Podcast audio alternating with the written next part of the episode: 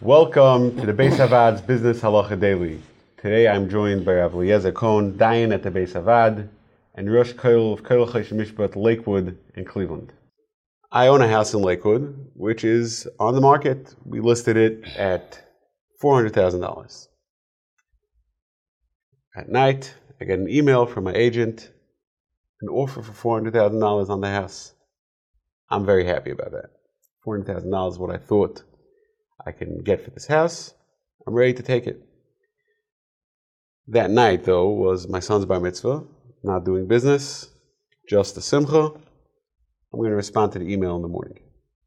In the morning, Lakewood real estate, mar- real estate market being what it is, I check my email. The buyer didn't want to, you know, he didn't get a response from me, so he didn't want to lose it. He upped his offer to 415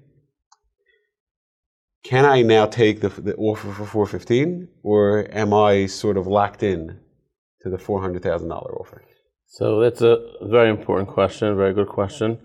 Um, Al you're not locked in, but the Chachamim tell us, and this is a very special, you know, midah that a, a yid should have, a midas chasidus for sure, it's called, is once a person commits to something, they should try to whatever they in their mind they made up they're going to do. They should commit to that. They should do what they commit in their mind they made up to do.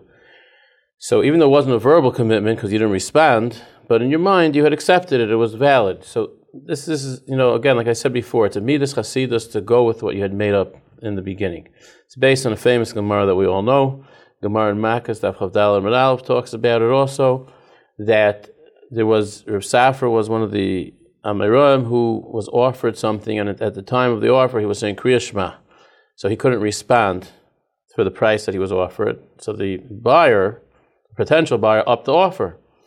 And, and kept on upping the offer until he had finished Kriya Shema. And then he said, No, I intended to sell it to you at the original price, but because it went up, uh, because I, I couldn't respond, I, am giving you for the price that, um, that you mentioned originally, even though you're giving me higher offers afterwards.